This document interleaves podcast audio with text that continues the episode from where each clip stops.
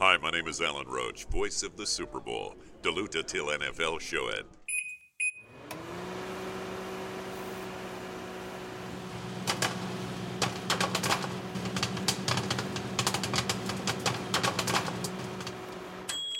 Hot uh, Alan Roach øh, siger det, som det er. Du lutter til NFL-showet, og tik-tak, tik-tak. Nedtællingen til Super Bowl 58 er i fuld gang. Og den øh, varmer vi selvfølgelig op til i den her udgave af showet, der som altid er produceret af Kvartrup Media og optaget live on tape i samarbejde med Tafel. Og oddset fra Danske Licensspil.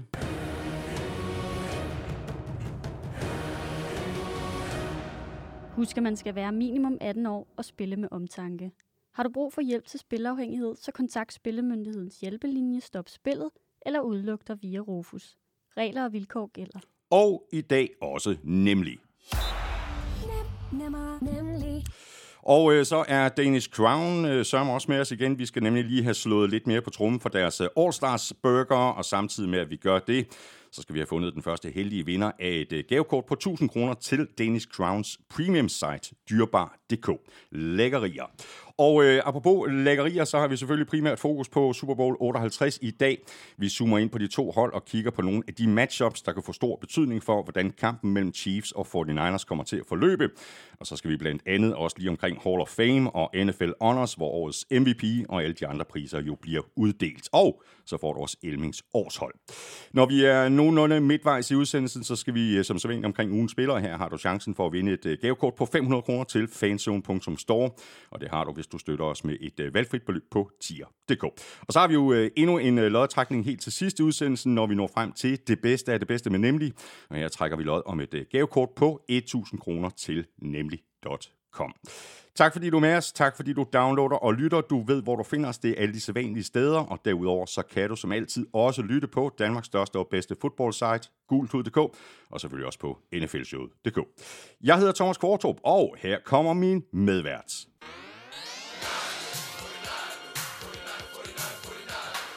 Ja, Elming, sådan må det jo nødvendigvis være. Vi spillede jo Chiefs Fight Song i sidste uge. Og du føler ikke, at det er en jinx? Hvad søren skal jeg gøre? Jeg kan jo ikke spille Chiefs to gange i træk. Nej, så kan du spille en eller anden øh, neutral sang. Nå, sådan en Vikings-sang. For eksempel. Den, Ja. er vanvittigt neutrale. Ej, jeg synes, det var, var, var passende at fordele øh, sol og vind øh, lige. Øhm, I forhold til fodbold, øh, Elming, så havde vi jo en fodboldfri søndag, nu her i søndags. Ja, ja. Hvordan gik det for dig med det? jeg kedede mig. Ja, det gjorde jeg også. Jeg var sådan lidt, jeg gik og trippede kl. 19, du ved, eller 18.30. Der var ikke nogen mennesker, der spisning, og du ved, var sådan lidt, hvad, hvad skal jeg nu lave? Så, Ja, præcis. Ja. ja, men apropos øh, spisning, øh, Elming, så kan du hive fat i, i sækken derovre. Der er kun en enkelt pose. Det er Ja. til gengæld en nyhed. ja, det kan du se, for den har jeg da ikke set før, den her. Nej. Lyseblå, øh, sådan lidt forskellige nuancer af blå med lidt gul og så rødt, og så står der selvfølgelig med øh, tafel, og så står en nyhed. Og så står der havsalt og osteknas. Ja, og jeg vil bare lige sige det sådan, fordi der er noget, som uh, Tafel ikke må skrive på posen, men jeg må gerne sige det. Ah. Så hvis du godt kan lide parmesan, så skal du åbne posen med det samme. Nå. Hvis du ikke bryder dig om parmesan, så skal du bare lade være. Okay, og, det er noget med... Det er simpelthen, fordi Mark- det smager rigtig meget af parmesan, og de der italienere, de er ikke øh, meget Altså, der, der, er der er jo nogle af de her osteknas, øh, altså de her sådan nogle som primadonna og, og, og den Ja, der ja, type præcis. oste der, ikke? Altså, jeg elsker den der type ost. Det er også den, man kan se på forsiden her. Så hvis, øh, hvis de er over i den retning, så tænker jeg havsalt og osteknas. Nam, Det- nam. Ja, den glæder jeg mig til.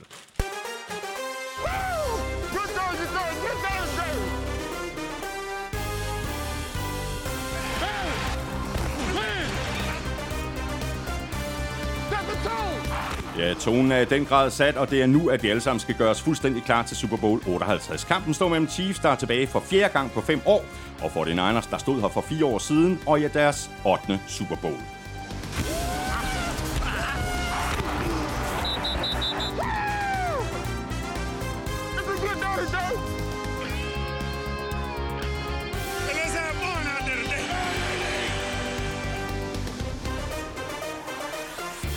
Vi tager et kig på de to hold. Hvad bragte dem til Super Bowl? Hvad taler for og imod, at de går hele vejen? Og hvad med de to head coaches, Andy Reid og Kyle Shanahan? Hvad har de at skyde med, og hvad er deres styrker og svagheder? Jeg hedder Thomas Kvartrup, og med mig har jeg Claus Elming.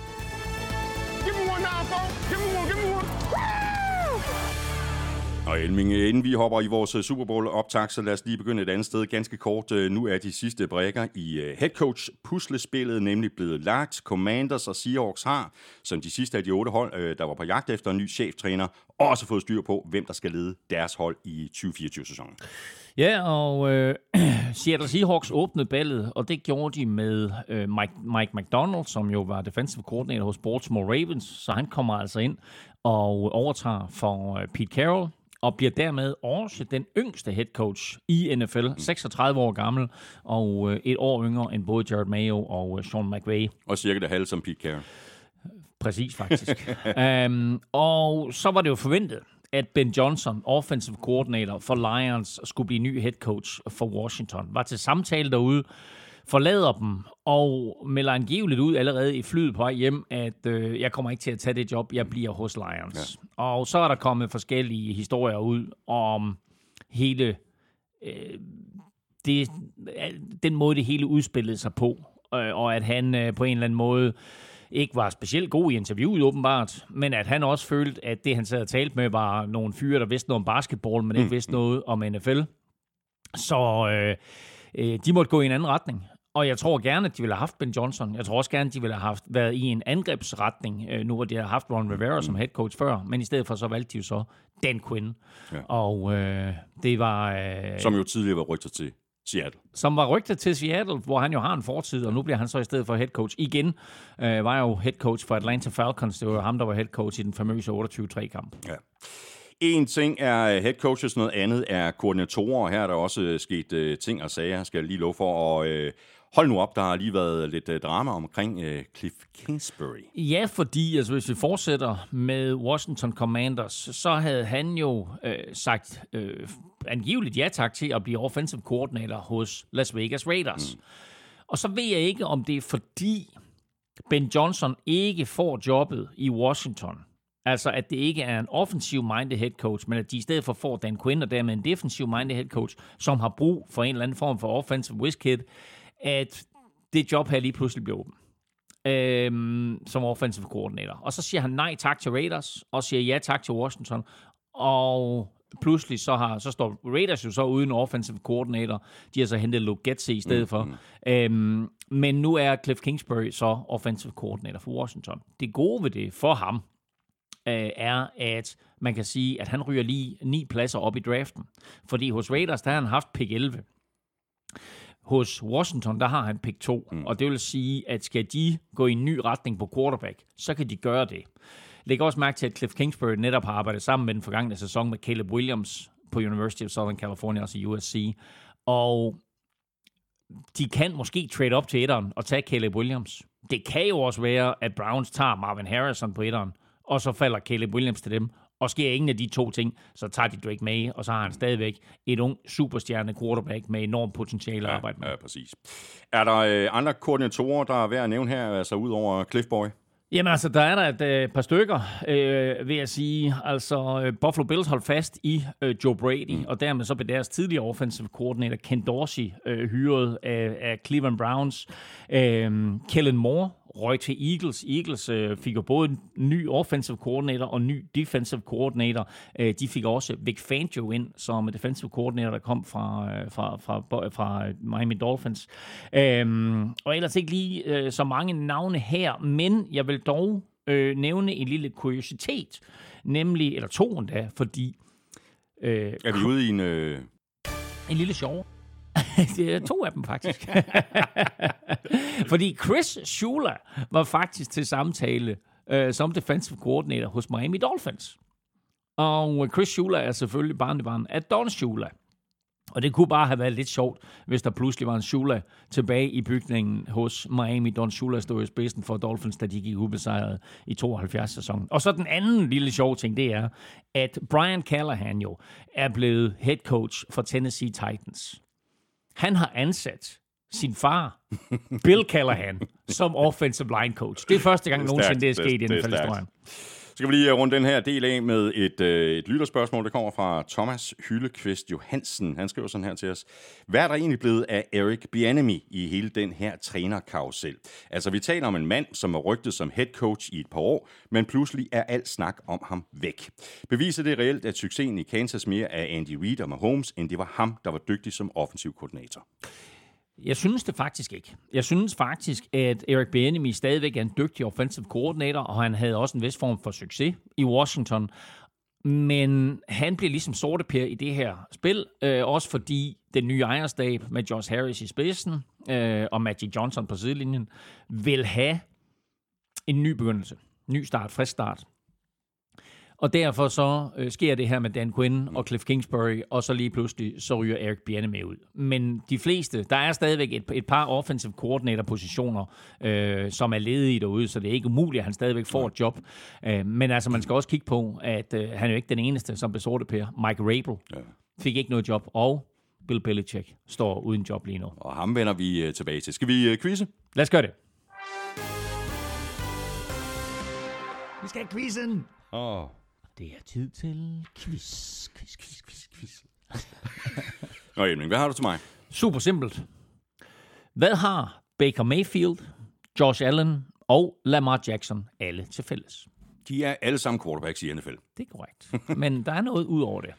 Baker Mayfield. Josh Allen og Lamar Jackson. Og der skal du selvfølgelig tænke på, hvor vi befinder os hen i sæsonen, og hvad der skal spilles i weekenden, etc. Det er, ikke, det er ikke tilfældigt, at jeg bringer den her op nu. Nej, nej. nej. Men jeg skal jo lige ind i din krøllede ja, hjerne for at finde ja, ud af, ja. hvad i alverden, hvor du er på vej hen. Ikke? Præcis. Jamen, du får den her. Og der kommer, lidt, der kommer lidt ledetråd. Ja, men den kommer også en gang til. Can't do it. Nå, I ved just du hvad? really, really can't do it. nej, jeg er, really, jeg er fuldstændig blank. Godt, ved du hvad, der er tre muligheder at rykke på her fra Jakob Question Mark Hansen. Den ene quiz, den hedder Luftens Helte. Så har vi en anden quiz, den hedder I en liga for sig. Ja. Og så har vi den øh, sidste mulighed. Defense wins championships. Oh, jeg kan, jo, jeg kan jo lide alle tre. Jeg kan jo lide alle tre. Jeg går med Defense Wins Championships. Ja, jamen ved du hvad, den kommer her. Øhm, og øh, Jakob skriver sådan her. Det er nemmere at rive ned, end at bygge op. Et godt forsvar har været fundamentet for mange deltagere i og vindere af Super Bowl gennem historien. Måske er det også tilfældet i år. Har du styr på en top 5 over de forsvar, som i løbet af 2023-sæsonen har tilladt færrest point? Oh. jeg kan, kan to-tre stykker. Jeg kan ikke fem. Men, Nej, øh, vi, nej, vi- vi ser på det. Ja, det er godt, tak. Lige om lidt, øh, der får du øh, altså vores Super Bowl preview. Hvad skal vi holde øje med, og hvad bliver afgørende for, om det bliver Chiefs eller 49ers, der trækker det længste strå og kan hæve Lombardi-trofæet efter Super Bowl 58. Inden da, der skal vi lige have sat gang i grillen sammen med vores gode venner fra Danish Crown. Og øh, Danish Crown var jo også med os i øh, sidste uge, hvor vi satte den øh, første konkurrence i gang. Gevinsten er et gavekort på 1000 kroner til Danish Crowns premium site, der hedder dyrbar.dk, hvor det vælter med den ene lækre udskæring efter den anden. Og Elming, vi har jo været så, øh, så heldige, at øh, vi har fået tilsendt lidt øh, smagsprøver, så jeg går stærkt ud fra, at du har haft øh, nogenlunde lige så meget gang i grillen, som jeg har. NFL-showet er på Instagram. Jeg er på Instagram. Mere eller mindre hele verden er på Instagram. Vi skal have dig, Thomas Kvartrup, på Instagram, fordi så havde du opdaget og set i fredags, hvordan jeg stod med Jeg to... så det. Så du? Ja, ja, med de der griseører der. to, med de- Tomahawks. Kæmpe, to kæmpe tomahawks, som røg på grillen, og de var, prøv, det er, altså jeg vil sige, det er noget af det bedste grisekød, jeg nogensinde har fået i mit liv. Så de var helt, helt, helt fantastiske. Jeg røg lige på grillen, og så skar jeg dem ud i, i ja, striber. fantastisk, fantastisk. Og øh, havde et par drenge til middag der. Det var kæmpe succes. Ja. Men øh, det er jo i virkeligheden ikke øh, dyrbar.dk, vi skal gøre reklame for, men øh, derimod de her bacon barbecue burgerbøffer, som øh, Danish Crown i anledning af Super Bowl har omdøbt til All Stars Burger. De ligger ude i kølediskene nu i alle de forskellige supermarkeder. Faste lytter af showet vil med det samme spotte, at øh, hov, det er der dem der fra nfl der er sat på pakkerne med sådan en sticker eller en splatter, tror jeg faktisk nok, det hedder. Splatter. Jeg tror faktisk, Er det, det, er en splatter. er det ikke en film? ja, det være. Splatterfilm. Nå. Ja, men der er sådan en lille fin stikker, som jo fortæller, at uh, her der kan du både få noget godt kød og lytte til NFL-showet samtidig. Uh, og en lille QR-kode og så videre. Så uh, det er helt genialt. Så, så prøv det her. Jeg, jeg synes faktisk, altså, fordi når man, jeg tror, de fleste har det sådan, når de tænker burger, så tænker de, det skal være, det skal være Det skal være ko. oksekød, det skal være ko. Ja. Uh, men de her, de smager virkelig, virkelig ja. godt. Og de her øh, All-Stars de fås i pakker med enten fire eller seks styk. Øh, bøfferne er altså ikke af det sædvanlige oksekød, men derimod af grisekød. De er allerede formet som burgerbøffer. De vejer 125 gram stykket, og de er, som Elming også øh, lige er inde på, de er faktisk et øh, fremragende alternativ eller supplement til de almindelige burger af oksekød. De er allerede krydret, og de er klar til at smide på enten grillen eller panden. Og du var faktisk også lidt inde på det sidste uge, Elming, at man skal faktisk gøre sig umage for at ødelægge dem, ikke? Jo, altså, der, de, er, de er sådan forholdsvis fedtholdige, og så er der øh, også blandet noget bacon i, så, ja. så smagen bliver helt fantastisk. Og altså, øh, ja, man skal faktisk glemme dem på grillen for at brænde dem på, øh, og de, de holder den her juiciness. Mm. De holder den. Øh, så hvis man sådan øh, ikke er så færm øh, på en pande eller på en grill, og man tænker, uh, har jeg givet den nok, eller har jeg givet den øh, for meget, eller et eller andet, jamen altså, det, det er bare meget svært at ødelægge de her bøffer, og de, de smager sindssygt godt. Så lige lidt ekstra krydderier, og så fuldstændig som man laver en burger, så har du altså en virkelig, virkelig lækker burger. Og nu skal vi øh, have trukket lod, og øh, gevinsten er altså et øh, gavekort på 1000 kroner til Dyrbar.dk. I sidste uge, der spurgte vi, hvem tror du vinder Super Bowl? Og der er kommet rigtig mange svar ind på mailsnablag.nflshowet.dk. Og det blev en, en forholdsvis tæt afstemning. 56% tror på en sejr til Chiefs, 44% tror på en sejr til 49ers. Og så var der så også lige en enkelt, som jeg ikke har talt med. En af vores trofaste lyttere, Kasper Enriquez, han skrev sådan her, Vikings vinder, prik, prik, prik på et tidspunkt. han er, han, det er ikke engang sikkert, at han har ret. Hvis han har formodentlig ret, det er ikke sikkert. Elming, øh, du har adgang til øh, den første sæk øh, med alle mulige små papirslapper i. Vi skal have fundet en heldig vinder. Jamen, jeg stikker hånden ned her. Og trækker en vinder op. Og der står All Stars Burgers 49ers. Yeah! Jens Rasmussen, og det er lige rundt om hjørnet, kan jeg se. Ja, det, ja, det er da fuldstændig korrekt. Det er her fra The Hood Rødovre. Jens Rasmussen, øh, stort tillykke med det. Jeg sender dit uh, navn og adresse videre til Danish Crown lidt senere i dag, og så sørger de for, at du modtager det her gavekort på 1000 kroner, som du altså kan bruge på dyrbar DK.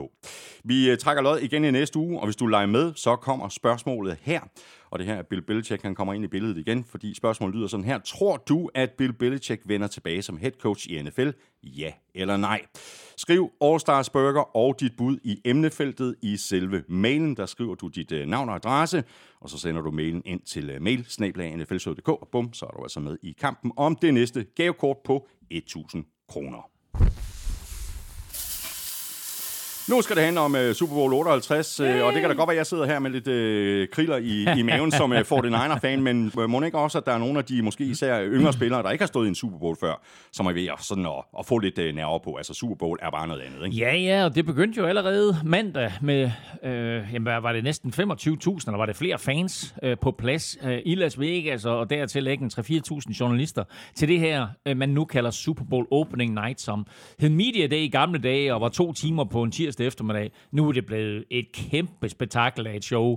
Øh, så de unge spillere, de er jo helt sikkert blevet coachet og forberedt både på det her og på, på hele ugen som helhed, men der er bare kæmpe forskel i erfaring også på de her to mandskaber. 49ers har 14 spillere med Super Bowl erfaring. Her er tre, der har vundet Super Bowl med andre klubber. Mm. Uh, Chiefs har kun 12 spillere, der ikke har været i Super Bowl før, og 11, der har været med hele vejen, og nu står i deres fjerde Super Bowl. Altså de her fire, som Chiefs har spillet sig i de sidste fem år. Ikke? Der kan man tale om rutine, ikke? Det er helt vildt. Sådan en ja. kæmpe forskel, det gør. Nå, skal vi til det, det opening ja, ja. night igen, ikke? Ja, ja. Og så kommer Fortnite og siger, holy crap, hvad ja, foregår der? Ja. Der er jo øh, masser af traditioner i forhold til øh, Super Bowl, eksempelvis de to øh, nationalmelodier, den øh, uofficielle America the Beautiful, og så den øh, officielle The Star Spangled Banner, og de bliver leveret i henholdsvis øh, optagsshowet og umiddelbart øh, før kampstart, og så får vi selvfølgelig også den øh, klassiske flyover med, øh, med jagerfly fra det amerikanske luftvåben, og pauseunderholdningen, den står også for, og så bliver der også lige høvlet, jeg ved ikke, hvor mange millioner af på tv-reklamer. Jamen altså, øh, først, først flyoveren, Allegiant Stadium i Las Vegas er jo lukket, så øh, de til tilskuere, der sidder derinde, og øh, det bliver omkring 70.000, altså kapaciteten øh, på Allegiant er øh, 63 eller 65, så vidt jeg husker, man her til Super Bowl, der får de altså lige smidt et par ekstra klapstole ind, så der kommer til at være øh, 70.000 tilskuere derinde. Øh, men de kommer til at se den her flyover på storskærm øh, og får præcis de samme billeder, som alle vi andre gør. Øh, men vi ved, at det bliver seks Thunderbirds fra US Air Force, som kommer til at flyve ind over Las Vegas, og så må vi se, hvordan de lige får det timet i forhold til øh, nationalmelodien, som i øvrigt... Det plejer de at være ret gode til, ikke? Yeah. And it's going to be Reba McIntyre. It's going to sing the national anthem. He's a little country queen, yeah. Nå, øh, Osher øh, har jo... Øh, jeg, vil, jeg, vil, jeg vil faktisk sige, at Osher har store sko at fylde efter Snoop og Dre og hele det der mm. rap-show der for, for to år siden, ikke? Og så Rihannas uh, Monster Show øh, sidste år.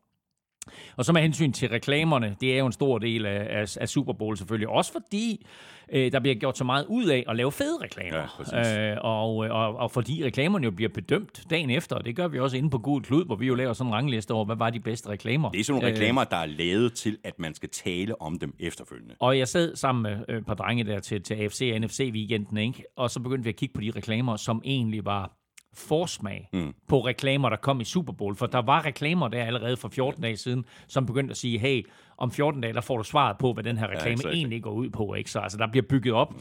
Så altså, et, et, et er, hvad det koster at sende reklamerne. To er, hvad det koster at lave dem, og hvad det reklamebureau, der var inde over, de skuespillere, etc., etc., etc.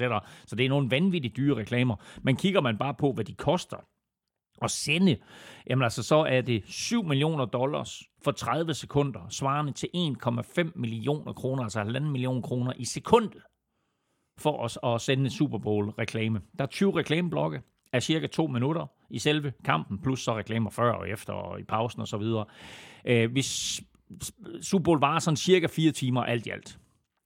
Øh, ud af det, der er lige omkring 25 procent af den samlede tv-tid, det er reklamer svarende til omkring 51 minutter. Og tv-stationen CBS, som kommer til at forkæle os jo med 165 kameraer, det er helt crazy. nye vinkler, alt muligt lækkert. Det jeg, bliver jeg en godt vanvittig, vanvittig, produ- ja. vanvittig produktion. Prøv lige at hoppe ind på Google Klud og se den ja. artikel, vi har med, med data omkring kameraer og slå-enheder, etc. Altså det, det er virkelig, øh, for, for, for sådan tv-aficionado som mig, ikke, der er det virkelig, virkelig fedt. Jeg glæder mig meget til det der. Men de tjener øh, på det her, øh, de her fire timer. 2,9 milliarder kroner. 2,9 milliarder kroner. Det er også en chat. Det er vanvittigt. Apropos penge, øh, Super Bowl bliver som, øh, som sagt, øh, og som alle ved, øh, spillet i Vegas. Hvis man nu havde lavet sådan et bet på, at den her Super Bowl ville blive spillet ja. i, i Vegas for, for 10 år siden, så har man sikkert kunne tjene nogle penge, ikke? Det, jo, også jamen, 10 år Men også fordi, det, at, Jamen, prøv, at, at, at, at mere- Vegas blev... Vi skal ikke til Vegas. Nej, og, og prøv, du siger 10 år siden. Ja, jo, hvis man har sat det bet for 10 år siden, for det er jo ikke mere end 6-7 år siden, at NFL jo øh, lagde afstand til Las Vegas. Nej, præcis. ikke? Altså, jeg kan også huske, der var en eller anden messe derude med, noget, med nogle, øh, sådan nogle øh, spillerkort, hvor der var et par, par NFL-spillere derude, som så blev reprimanderet og sagde, I skal ikke derud og, og deltage i en eller anden konference eller messe eller whatever. Øh, Vegas er en ting, NFL er en anden ting. Nu er der et hold, de har holdt to Pro Bowls derude, de har haft en draft derude, og nu på søndag, og NFL ved jo godt, hvad det her det drejer sig om. Ikke? Altså, der er masser af penge, ikke? og NFL's ejere der, ikke? De, de går efter pengestrømmene, og de siger, "Jamen, prøv at høre, det er, det er den næste store pengestrøm, det her. Ja, præcis. Det er svært at slippe udenom Vegas. Så nu er vi der, mm. at Super Bowl bliver spillet i Las Vegas, og NFL jo også har meldt ud, at Las Vegas bliver en del af den faste rotation. Og den faste rotation, det inkluderer jo så øh, Miami og New Orleans primært. Og så øh, Las Vegas nu, og så er der nogle andre sådan løbende, der får. Men, men de tre kommer til at blive de tre store fremover. Nu skal vi øh, forsøge at pege os lidt ind på, øh, hvad der kan ende med at blive øh, udslagsgivende i den her Super Bowl mellem Chiefs og 49ers. Øh, der er jo ikke øh, ret mange hold, der er mere synonym med Super Bowl end lige præcis de to hold. Chiefs står i deres 6. Super Bowl, den fjerde i løbet af de seneste fem sæsoner. Det er fuldstændig vildt. 49ers står i deres 8. Super Bowl med en chance for at vinde deres 6. Lombardi-trofæ. Seneste gang det skete, det var helt tilbage i 1995. Men øh, 49ers har jo været med øh, langt frem de seneste år, øh, og matchuppet her, det er jo, øh, som jeg vist også nævnte lidt øh, tidligere, en rematch af Super Bowl 54. Ja, og det er jo måske de to bedste hold i NFL over de seneste fem år, der mødes. Altså Chiefs har lige været, eller seks år for en sags skyld, ikke, fordi Chiefs har lige været i sin sjette AFC Championship kamp i træk. Ikke? Altså, det er også crazy. Ikke? Altså, alle de seks år med Holmes, han har startet, der har han taget sit hold til FC-finalen. Det er vanvittigt. Vundet de fire, tabt de to. Øhm, 49ers har været i tre NFC-finaler øh, i træk, og fire på fem år. Så de har jo egentlig også haft en del succes, men vi har så kun set dem i Super Bowl der for fire år siden, og så nu igen, så derfor glemmer man måske lidt, altså hvor dominerende de egentlig har været i NFC-halvdelen. Det her, det er Chiefs fjerde Super Bowl på fem år. Uh, de har vundet de to, de har tabt en af, af de andre tre, de har spillet. Uh, men det der med at være i fire Super Bowls på fem år, det er altså kun sket to gange før i NFL-historien. Uh, fra 2014 til 18, der var New England Patriots i fire ud af fem. Og så var Buffalo Bills jo i fire i træk, ja. fra 1990 til 1993. Så jeg har sagt det her mange gange, ikke? at når vi kigger tilbage på NFL-historiens bedste hold, så tager man jo aldrig den der, det der Buffalo Bills-mandskab med. Hvilket er dybt uretfærdigt. Hvilket er dybt uretfærdigt, for det kan godt være, at de tabte fire Super Bowls, men de var i fire Super Bowls i træk. De havde et, et, vanvittigt mesterskab. Uh, Chiefs kan så også blive det første hold til at gentage en uh, Super Bowl-sejr siden 2003 og 2004 sæsonen, hvor det var New England Patriots, som vandt to i træk. Mm. Og den sidste af dem, de vandt, det var Super Bowl 39 mod Eagles, hvor Andy Reid var head coach. Så nu kan han altså få lov til at, øh, at blive den næste træner, som, som vinder øh, to i træk. Og det her det er jo så også, som du lige sagde, det er Niners øh, anden Super Bowl optræden på fire år, og faktisk deres, øh, deres tredje i de sidste 12. Og så er der også det lille øh, kuriosum, at Chiefs jo var det allerførste øh, AFL-AFC-hold til at stå i en Super Bowl. De tabte Super Bowl 1 til, øh, til Green Bay Packers. Og for Niners jo var det første mandskab overhovedet til at vinde fem Super Bowls. De var i fem, vandt deres første fem, øh, og, øh, og nu er nu Chiefs jo så på tre sejre, efter at øh, de vandt øh, Super Bowl 4 over Minnesota Vikings, og så har vundet to ud af de sidste øh, fire her, og nu kan vinde deres fjerde alt i alt i, i historien. Så kan vi lige tage en uh, tur på de to hold, sådan helt overordnet, og tale lidt om, uh, hvad der kendetegner dem, og hvad der har bragt dem til uh, Super Bowl. Uh, sådan uh, lidt uh, groft uh, tegnet op, så kan man vel sige, at 49ers imponerede i grundspillet, mens de til tider har set sådan lidt uh, halvshaky ud uh, i de to slutspilskampe, mens de jo forholder sig stik modsat for Chiefs, der ikke så sådan specielt imponerende ud i grundspillet, men til gengæld har set skræmmende effektivt ud her i slutspillet, hvor de jo har slået både Bills og Ravens på udebane, og i virkeligheden har været underdogs i de to uh, kampe, men som Mahomes sagde for nylig, vi føler os aldrig som underdogs. Nej, og det forstår man jo godt, når man kan se øh, det niveau, som han kan spille sig selv op på, når det virkelig gælder.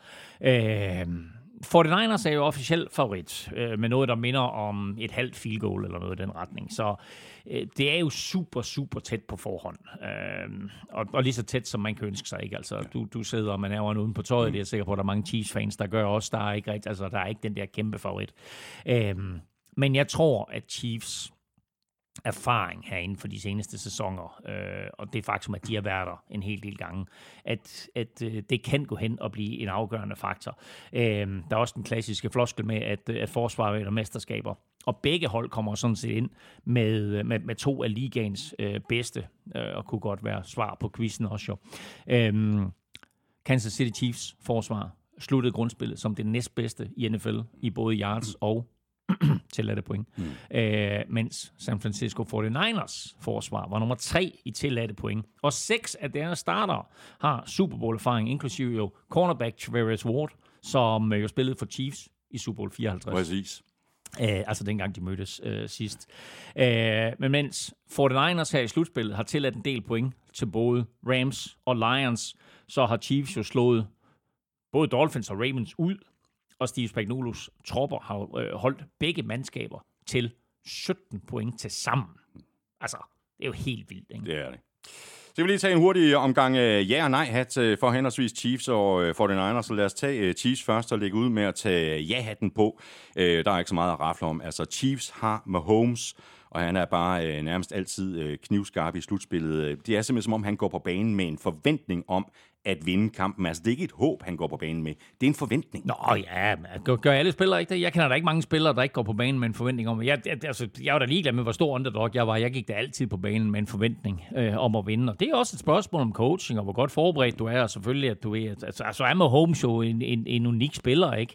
Øhm, men øhm, hvis vi kigger tilbage på på grundspillet, så var det jo ikke imponerende, det de gik og præsterede, og der var faktisk en lille bitte smule tvivl om, altså ret sent i grundspillet, om de overhovedet nåede at komme med i slutspillet. Mm. Så satte de så trumf på at komme med, men da vi så har 14 hold tilbage, så er Chiefs jo kun rangeret som det syvende bedste hold af de der 14 mandskaber. Øh, men altså, de har med Holmes, de har Andy Reid, de har Steve Spagnuolo, de har Chris Jones, de har alle de andre.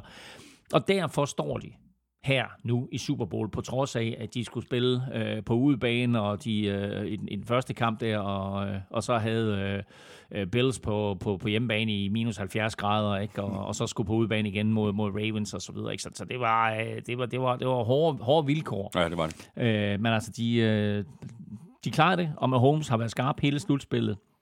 Han har vundet to af sine tre Super Bowls, og er blevet kåret til MVP i begge de der to, han har vundet. Nu kan han så vinde sin tredje og dermed så kan han også komme i en lille eksklusiv klub med superstjerner som Tom Brady, Joe Montana, Terry Bradshaw og øh, Troy Aikman.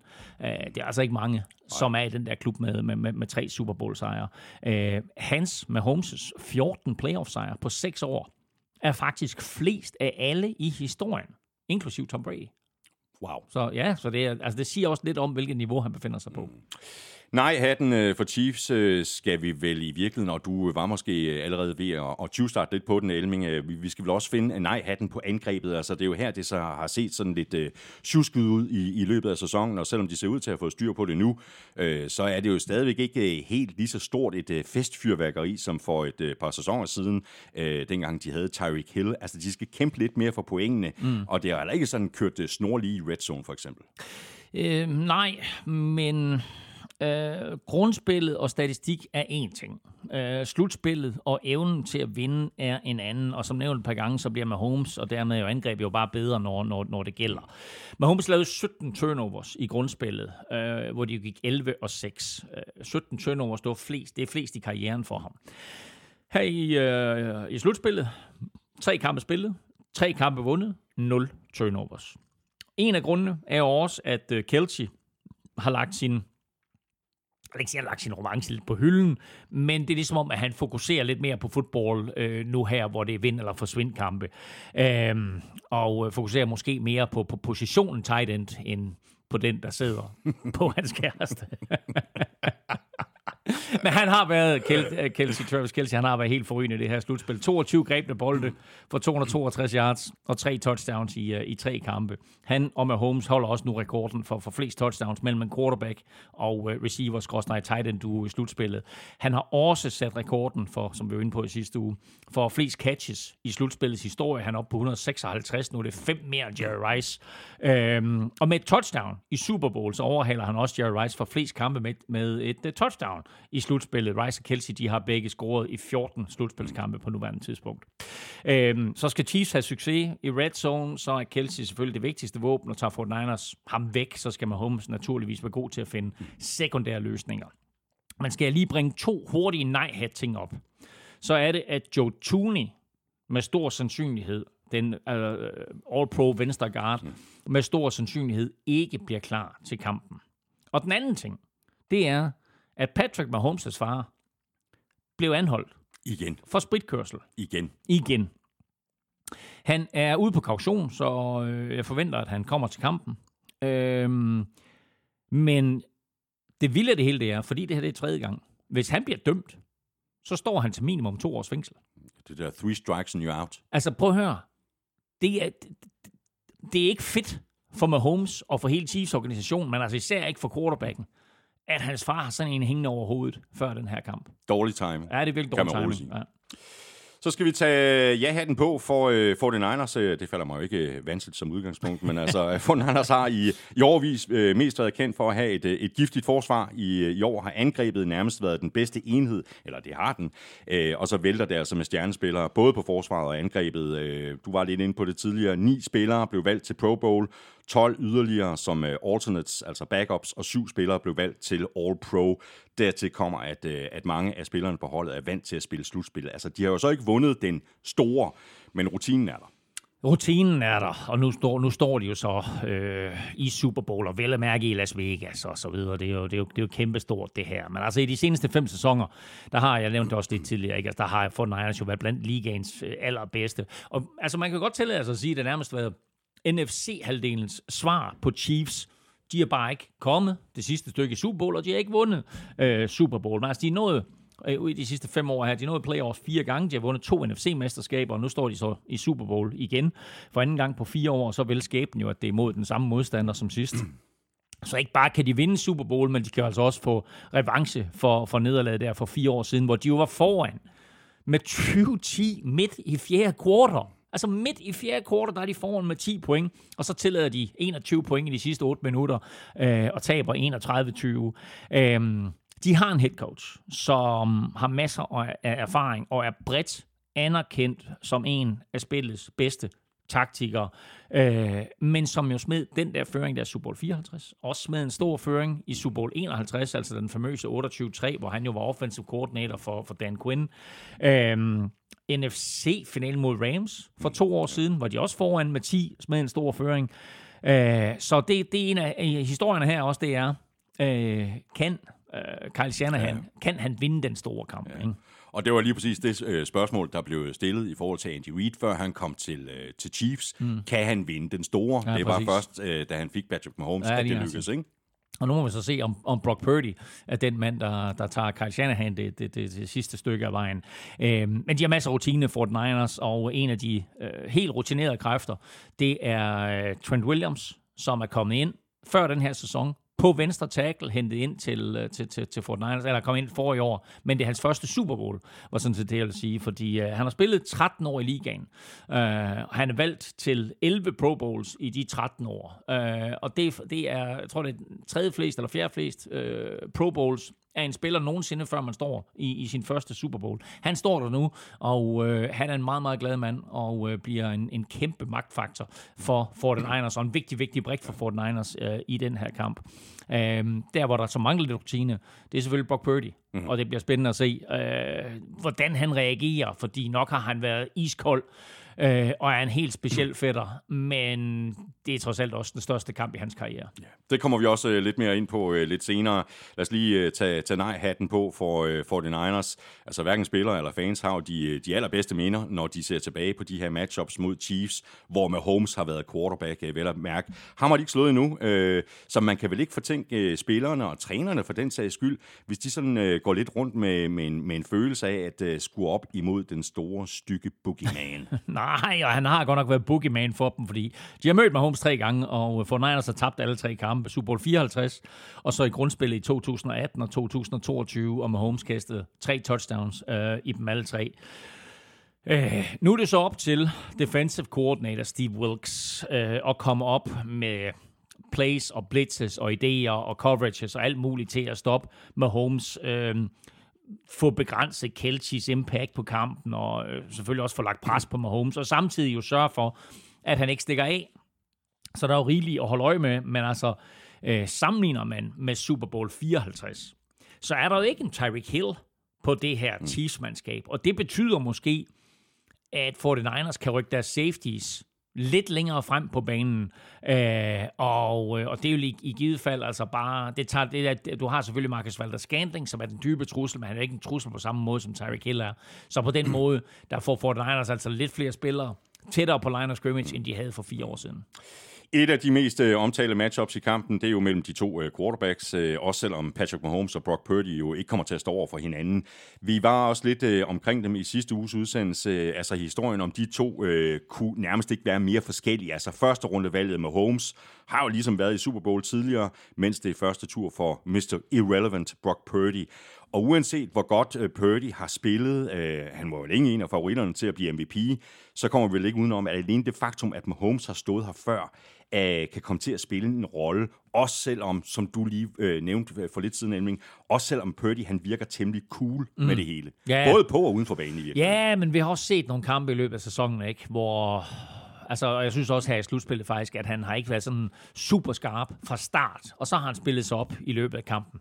Øh, Men det er også en kvalitet. Altså, ja, som ung spiller jeg- ikke op. Altså, Ja, nå, selvom du helt- starter dårligt, at du så kan samle dig selv op og, Ja, ja, men det er vi enige i. og vise styrke. Ikke? Men jeg tror bare, at det bliver farligt imod Chiefs, fordi altså, er de bagud 24-7, som de var mod Lions, Det skal de ikke tillade. så, så, så, så kommer de ikke tilbage. Det, det, øh, der, der, er, der er forskellen på, på Chiefs og Lions øh, forsvar i hvert fald, at, at det kommer ikke til at ske. Så de skal, og Brock Purdy skal være klar øh, fra start. Men Fort Niners blev faktisk det første hold med fem forskellige quarterbacks til at starte en Super Bowl, og det siger jo også noget om, øh, i hvor mange år de har været gode, og øh, hvor, hvor mange forskellige quarterbacks, der har haft succes øh, hos 49ers. Og selvom der selvfølgelig har været mange forskellige trænere, øh, offensive systemer osv., så, videre, så er det alt sammen stadigvæk holdt i den der Bill Walsh filosofi. Der har selvfølgelig været en udvikling igennem årene og så videre, ikke? Men, men det kommer helt tilbage til West Coast angrebet fra dengang. Men altså, hvis vi lige kigger på de fem, så er det for fire år siden, det er Brock Purdy i år selvfølgelig, så er det øh, Jimmy Garoppolo i 2019, der for fire år siden, Colin Kaepernick i 2012, Steve Young i 94, og så øh, Joe Montana, som var sidste gang, de vandt Super Bowl der i 94, øh, Super Bowl 29, og så Joe Montana i øh, 1981, 1984, 1988, 1989, fire Super Bowls, de alle sammen vandt. Øhm, øh, så, og nu er altså seneste skud på stammen, Mr. Irrelevant har taget Fort Niners til, øh, til Super Bowl. Og ja, han har været cool, især når han bare slapper af og spiller inden for det system, som Shanahan har bygget. Jeg var faktisk vildt overrasket over at finde ud af, at 49ers, og det- jeg ved ikke engang, om du ved det, 49ers er det hold, der har kastet bolden færrest gange i år. Mm, det ved jeg godt. Okay. Øh, altså af alle hold, af alle 32 hold, der er 49ers det hold, der har kastet bolden Men, færrest men gange. til gengæld har han kastet rigtig mange yards, og øh, hans completion øh, percentage er jo crazy. Jo. Ja, jeg tror, han har sådan noget 5. 6. højeste completion percentage, men han har flest yards per kast. Altså, øh, for Niners har kun kastet bolden 491 gange i grundspillet. Øh, det svarer til 29 per kamp. Øh, Chiefs på den anden side, 635 eller 37 kast per kamp, så altså de kaster bolden otte gange mere mm. per kamp, end, end Fort Niners gør. Øh, og årsagen skal selvfølgelig også findes i den måde, som Fort Niners angreb er bygget op på, og den store succes, de har øh, i løbeangrebet, mm. at, at det er jo bygget meget op, både på fuldstændig almindelige løb, men også de her løb på ydersiden, og så de her jet sweeps og så videre, hvad der nu findes. Øhm, men det kan godt være, øh, som sagt, at, at, at de ikke kaster bolden så meget, men Purdy er den mest effektive quarterback af alle i ligaen. Øh, når han kaster bolden, så snakker vi 9,6 yards per kast. Ikke per completion, men per kast. Det er crazy. Øh, og det vil sige, at hver gang, at han kaster bolden, så svarer det næsten til at få en første down. Mm-hmm. Ikke? Og der, læg der til, at han så har kastet øh, 44 touchdowns og bare 15 interceptions i, øh, i sin tid som starter for 49ers, og, øh, og også løbet tre, tre øh, touchdowns ind, ikke? så har han jo været vildt effektiv. Så har vi de øh, to holds øh, head coaches, øh, Andy Og Reid jeg skal, høre, jeg skal høre lige komme ja. med en lille hurtig nugget her. Ja, Øh, da 49ers de var Super Bowl sidst, der var Jimmy Garoppolo 21-5 som starter for 49ers. Purdy han er 21-5 som starter for 49ers. det er ikke rigtigt. Det vidste jeg faktisk ikke engang. Og så kan du tale om at tage en, en omen frem og, Ja, og jinx det helt Nå, nej, nej, det kan da også være, at han siger, det betyder ingenting. Jeg vinder. Jimmy tabte, jeg vinder. Ja, det er også rigtigt. Godt, så lad os øh, kigge på de to head coaches. Andy Reid, han står i sin uh, femte Super Bowl. Han har vundet to, tabt to, og på den anden side har vi så Carl Shanahan, der står i sin anden Super Bowl som head coach. Og han er selvfølgelig på jagt efter uh, revanche og sin første Super Bowl uh, sejr. Hvordan ser du de to head coaches, deres styrker og svagheder?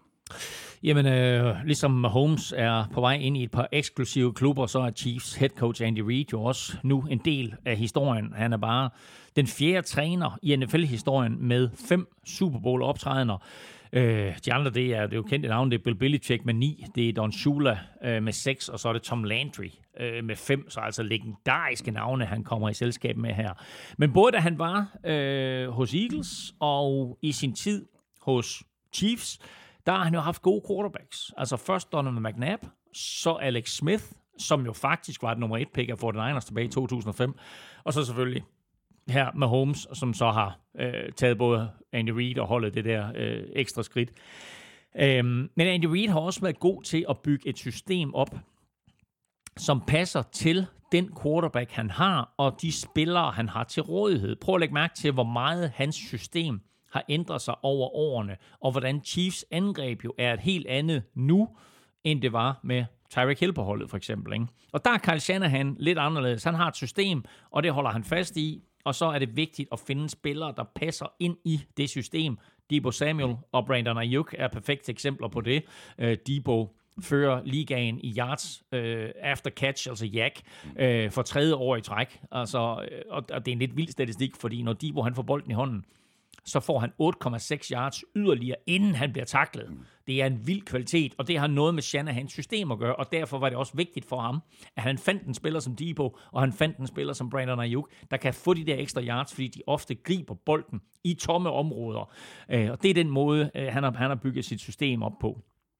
Så har du George Kittle, øh, som jo faktisk er endnu vigtigere, og det er lidt mærkeligt at sige det, men det synes jeg faktisk, han er. Jeg synes, han er endnu vigtigere for løbespillet, end han er for kastespillet, fordi så mange af 49ers løb foregår på ydersiden af tacklen, og Kittle skal bare lægge nogle afgørende blokeringer. Øh, så vi, kan, vi kan han så også gøre. Jamen, det gør han. Det gør han. Det er også derfor, jeg siger, at han er vigtigere for løbespillet, han er for kastespillet, selvom vi selvfølgelig altid ser ham løbe ned ad banen og, og, og fejre et stort catch. Så prøv at lægge mærke til i Super Bowl her, hvor, hvor, hvor ofte han er med i de der afgørende blokeringer, når McCaffrey han laver et stort løb. Øhm, så har der været quarterbacken. Og der forsøgte han sig jo med, med Jimmy Garoppolo. Han havde sine begrænsninger. Så drafter de Trey Lance, giver kassen for ham. Øh, kæmpe brøler. Øh, han var en spiller, som ligesom skal have øh, en vis form for frihed, og jeg ved ikke hvorfor, at Shanahan, han følte, at han passede ind i systemet. Det gjorde han i hvert fald ikke. Øh, og så ned fra himlen, der falder øh, Brock Purdy, øh, som passer perfekt ind i systemet. Og så manglede det kun running backen. Og så ligesom til at, til at samle det hele.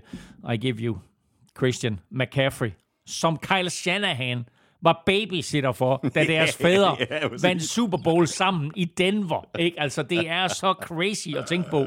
Ikke? Altså, at uh, Kyle Shanahan far, Mike Shanahan, kom ind i NFL, da Kyle han var fire år gammel, og uh, Kyles far, Mike Shanahan, og Christian McCaffreys far, Ed McCaffrey, vinder en Super Bowl sammen i 49ers.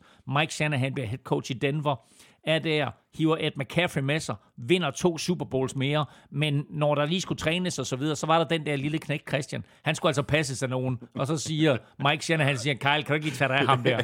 Og nu er de sammen i 49ers, og øh, nu kan det være, at, øh, at Christian McCaffrey, han betaler tilbage til Kyle, og så sagde, tak fordi du passede mig, men her er et Super Bowl trofæ. ja.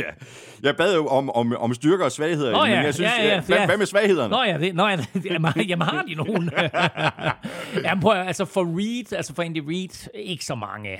Um, han har formået at omgive sig med, med gode trænere, som jo på en eller anden måde er vigtigt også, fordi det kan også gøre op for hans mangler måske på forsvaret, mens Øh, Shanahan måske har haft en tendens til at mangle overblik, når kampe skal afgøres. Hans, uh, Shanahans uh, valg af plays og clock management har ikke altid været lige heldig i store kampe og afgørende momenter. Jo faktisk, og du var lidt inde på det, faktisk lidt det samme, som Andy Reid beskudte i skoene, da han var hos Philadelphia. Mm, ja. Yeah. Edming, øh, vi, vi talte jo øh, allerede lidt om det i sidste uge. Et af de matchups, øh, som vi ser allermest frem til i den her kamp, altså skakspillet på sidelinjen mellem Kyle Shanahan, øh, der jo kalder de offensive spil for 49ers, og så Chiefs defensiv koordinator Steve Spagnuolo, der jeg har gjort øh, underværker for Chiefs forsvar, lige siden han kom til, til klubben. Øh, vi så jo effekten af hans øh, spilkald og justeringer, så sent som i forrige uge mod Ravens, ekstremt effektivt. Nu står Spagnuolo så over for en af de mest kreative offensive koordinatorer i Kyle Shanahan. Det bliver altså rasende interessant at se, hvad de har tænkt sig at kyle i hovederne på hinanden kyle i hovedet på kyle. øh, ja, ja, men altså, øh, ja, og, det, og det er jo en af de helt store taktiske øh, matchups i den her kamp. Ikke? Altså Kyle Shanahans angreb mod Steve Spagnuolos øh, forsvar, Kyle Shanahans hjerne mod øh, Steve Spagnuolos hjerne. Der er en stat, som jeg synes er ret vild, og som 49ers skal have gjort noget ved, hvis de skal vinde. I de seneste otte kampe, der har Chiefs max tilladt 7 point efter pausen. Vanvittigt. Prøv at, det, det kan jeg slet ikke få ind i hovedet, at de ikke har tilladt på noget tidspunkt i de seneste otte kampe mere end 7 point efter pausen. Øh, nu sige, altså, du kommer ind, du har haft en god første halvleg, så kommer du ud til anden halvleg, så ved du, vi scorer maks 7 point. Altså, øh, og det, det, det er noget, som Fort Niners, de skal forholde sig til. Og det er ikke noget, man kan planlægge på forhånd, fordi det er klart, at Steve Spagnuolo, han kommer med nogle ting til den her kamp, som Fort Niners ikke har set før. Jeg vil formode, at Carl Shanahan gør det samme den anden vej. Øhm, men du skal, du skal gå ind i den der pause der, og så skal du måske sige, fint nok, vi har haft succes med nogle ting, men vi har faktisk planlagt nogle helt andre ting til anden halvleg. Ja. Sådan så de ting, som Spagnuolo han justerer på, det er ikke de ting, der kommer i anden halvleg. Så det bliver super, super interessant. Øh, og ikke nogen tvivl om, at den her skakdyst mellem, mellem Shanahan og Spagnuolo bliver afgørende for, hvem der vinder kampen. Altså, hvem, hvem, hvem justerer bedst, kommer mm. også til at afgøre, øh, hvem, hvem der vinder kampen. Hvad har, hvad har Kyle Shanahan tænkt sig at gøre for at stoppe øh, Chiefs pass rush, og hvordan har Spagnuolo øh, tænkt sig at stoppe for eksempel Christian McCaffrey? Rigtig, rigtig mange spørgsmål. Ja. Hvad skal vi øh, helt øh, overordnet holde øje med, når 49ers har bolden, og, øh, og kan 49ers offensiv linje matche, øh, som du siger her, øh, deres pass rush og Chiefs defensiv linje? Jamen altså, Chiefs er rigtig gode til at lægge pres på modstanders quarterback. Altså, som i vanvittigt gode. Øh, næsten 28 procent af alle dropbacks, altså når quarterbacken trækker tilbage for at kaste, der bliver han enten forstyrret eller sækket. Øh, Chris Jones, og er selvfølgelig en monster i sig selv, men øh, den her unge øh, græske pass rusher og Jordos Kalafdis øh, har også været rigtig, rigtig god. De har altså 24-6 til sammen de to og 54 quarterback hits. Men Chiefs kommer til at savne øh, Charles Omenihu, som jo er tidligere Fort Niners spiller også.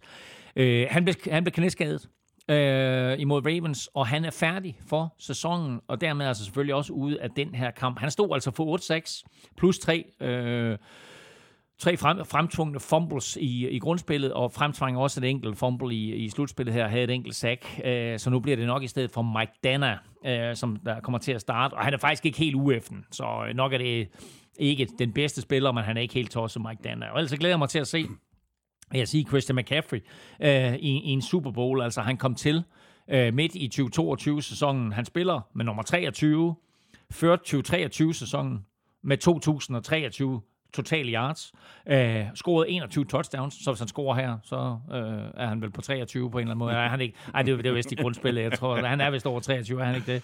Men, øh, men han har været god i, i begge slutspilskampe. 188 rushing yards og, øh, og fire touchdowns. For Niners er jo kommet øh, skidt fra start i de to seneste kampe mod henholdsvis øh, Packers og Lions. Øh, Det er der næppe råd til her mod Chiefs. Så Shanahan har vel også fokus på at komme hurtigt fra start. Nu nævner du det her med, at han skal også have fokus på, hvordan han kommer ud til anden halvleg. Men altså, øh, på papiret, øh, der har han jo en, en del øh, fyrværkeri med i baglommen, altså med alle de her playmakers, han kan sætte i scene. Mm. Altså McCaffrey, øh, Debo, Kittle, Ayuk, og jeg kunne blive ved. Ja, og der er masser at kigge efter, øh, og derfor så er det også godt for Chiefs, at, øh, at de har en, en giftig trio øh, i de bagerste glæder med, med, med cornerback Jerry Sneed og Trent McDuffie, og så safety øh, Justin Reed. Øhm, og så kommer, så kommer spørgsmålet jo så, hvad har, hvad har Shanahan tænkt sig at gøre for at få Debo og Ayuk i de bedst mulige matchups, og bliver Kittel øh, i stedet for den afgørende faktor også i, i, øh, i kastangrebet, og hvad har Spagnuolo så øh, selvfølgelig at modsvar øh, til det her. Det bliver super spændende at se tidligt i kampen, om 49ers får succes med et play, de kalder drift. Og det er et play, som øh, Shanahan har, og alle de her andre coaches, som er ud af det der Shanahan 3, de har. Og det er en, øh, en play fake af Purdy øh, til McCaffrey, og så nærmest i samme bevægelse, der kaster han til Debo Samuel eller Brandon Ayuk 15 yards ned ad banen, dybt inde bag linebackerne, og de løber. Det er ikke en, det er ikke en rigtig ende, og det er ikke en post. Det er sådan en lidt speciel rute. Øhm, og kan de få succes med det, og hvis det spil fungerer i alle de variationer, det nu kommer i, og Purdy er præcis, øh, og ikke lade hele det her Super Bowl virak komme ind i hovedet på ham, så tror jeg faktisk godt, at det kan blive svært for Chiefs at stoppe 49ers. Fordi har de først succes med det spil, så er Chiefs nødt til at finde ud af, hvordan allokerer vi kræfter til at stoppe det, og så bliver der plads til McCaffreys løb. Ja. Hvad bliver fokus så for øh, Spagnuolo og Chiefs defense? Altså bliver det øh, at stoppe løbet, og dermed gøre det vanskeligt for 49ers at køre play-action, og på den måde måske tvinge Purdy til at kaste og gøre 49ers angreb mere indstrenget?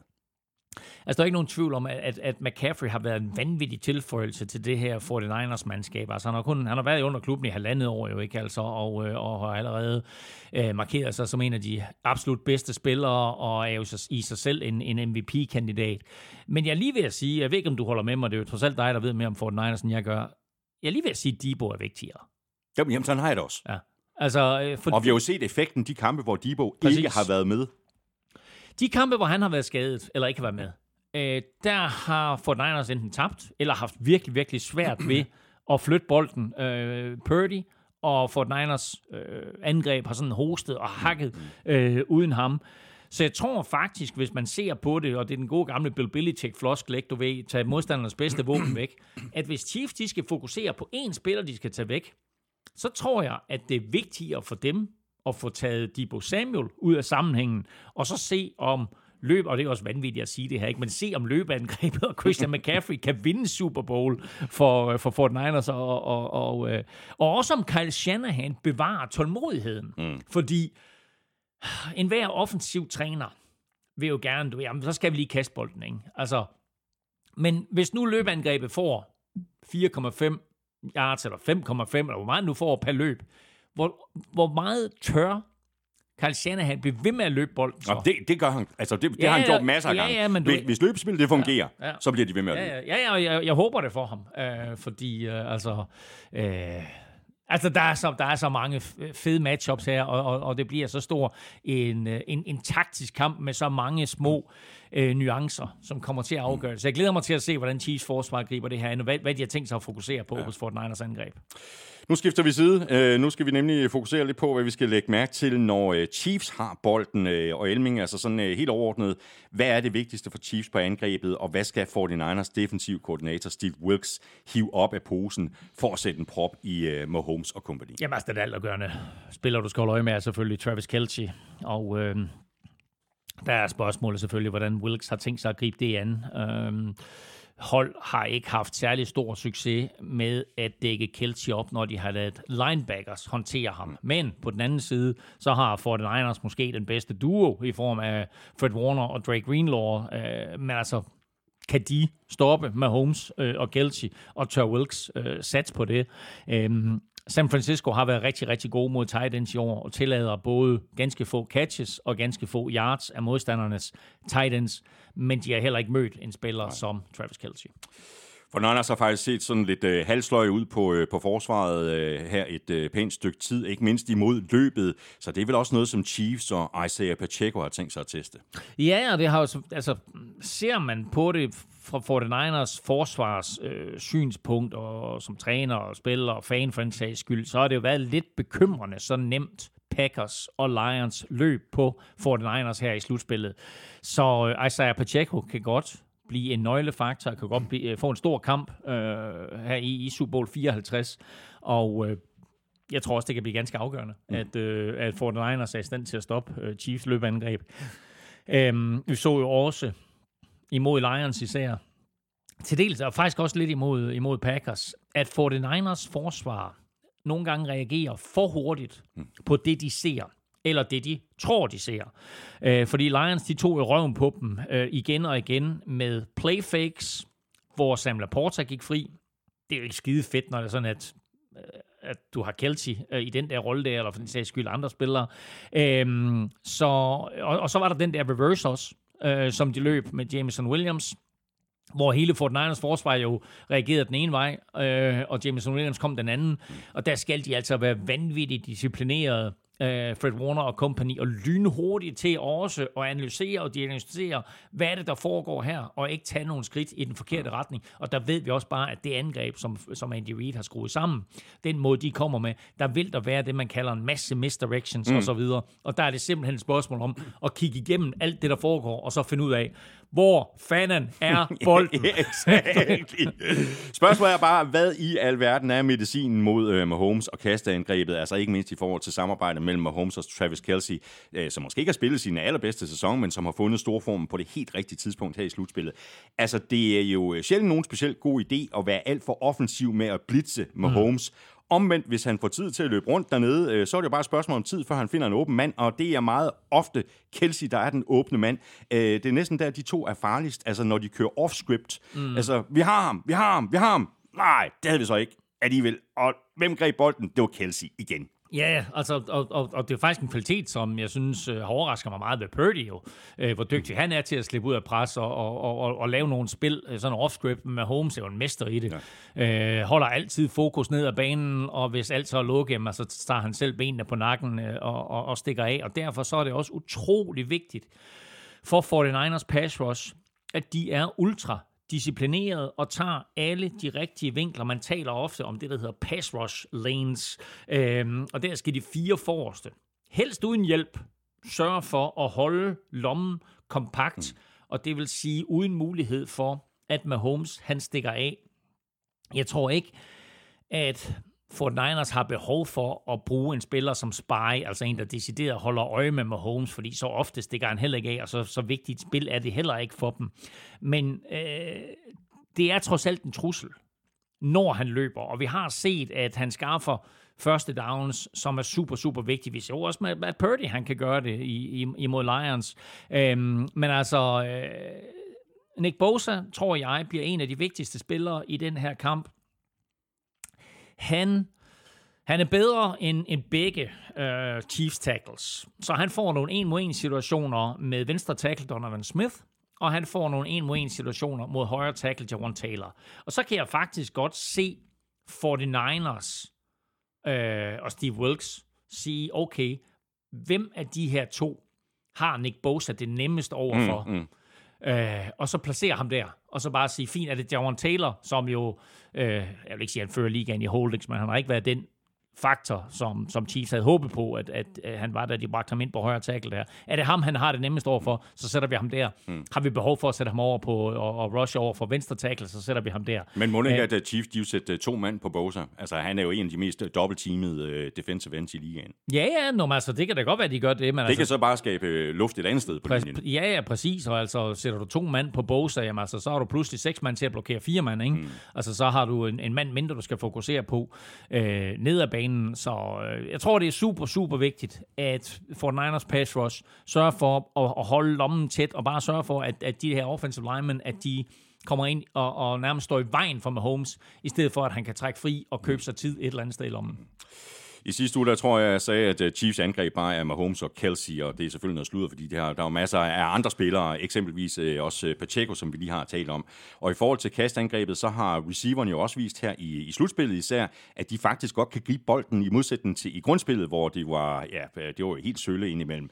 Det er vel så ikke de andre receiver, der bekymrer Steve Wilkes. Det er vel primært Kelsey, Øh, mm. Og det er selvfølgelig lidt naivt, hvis Fortnite de øh, tror, at de kan holde ham nede i, i hele kampen. Men de skal vel forsøge at begrænse skaderne fra øh, Kelsey og prøve at tvinge Mahomes til at skulle finde andre løsninger. Ja, ja, og de har, sige, de har, de har masser af bånd øh, på ham og beviser på, at, øh, at, at han er svær at håndtere, fordi historisk set, der har Mahomes og Kelsey haft krammet på, på Fort Niners i de tre kampe.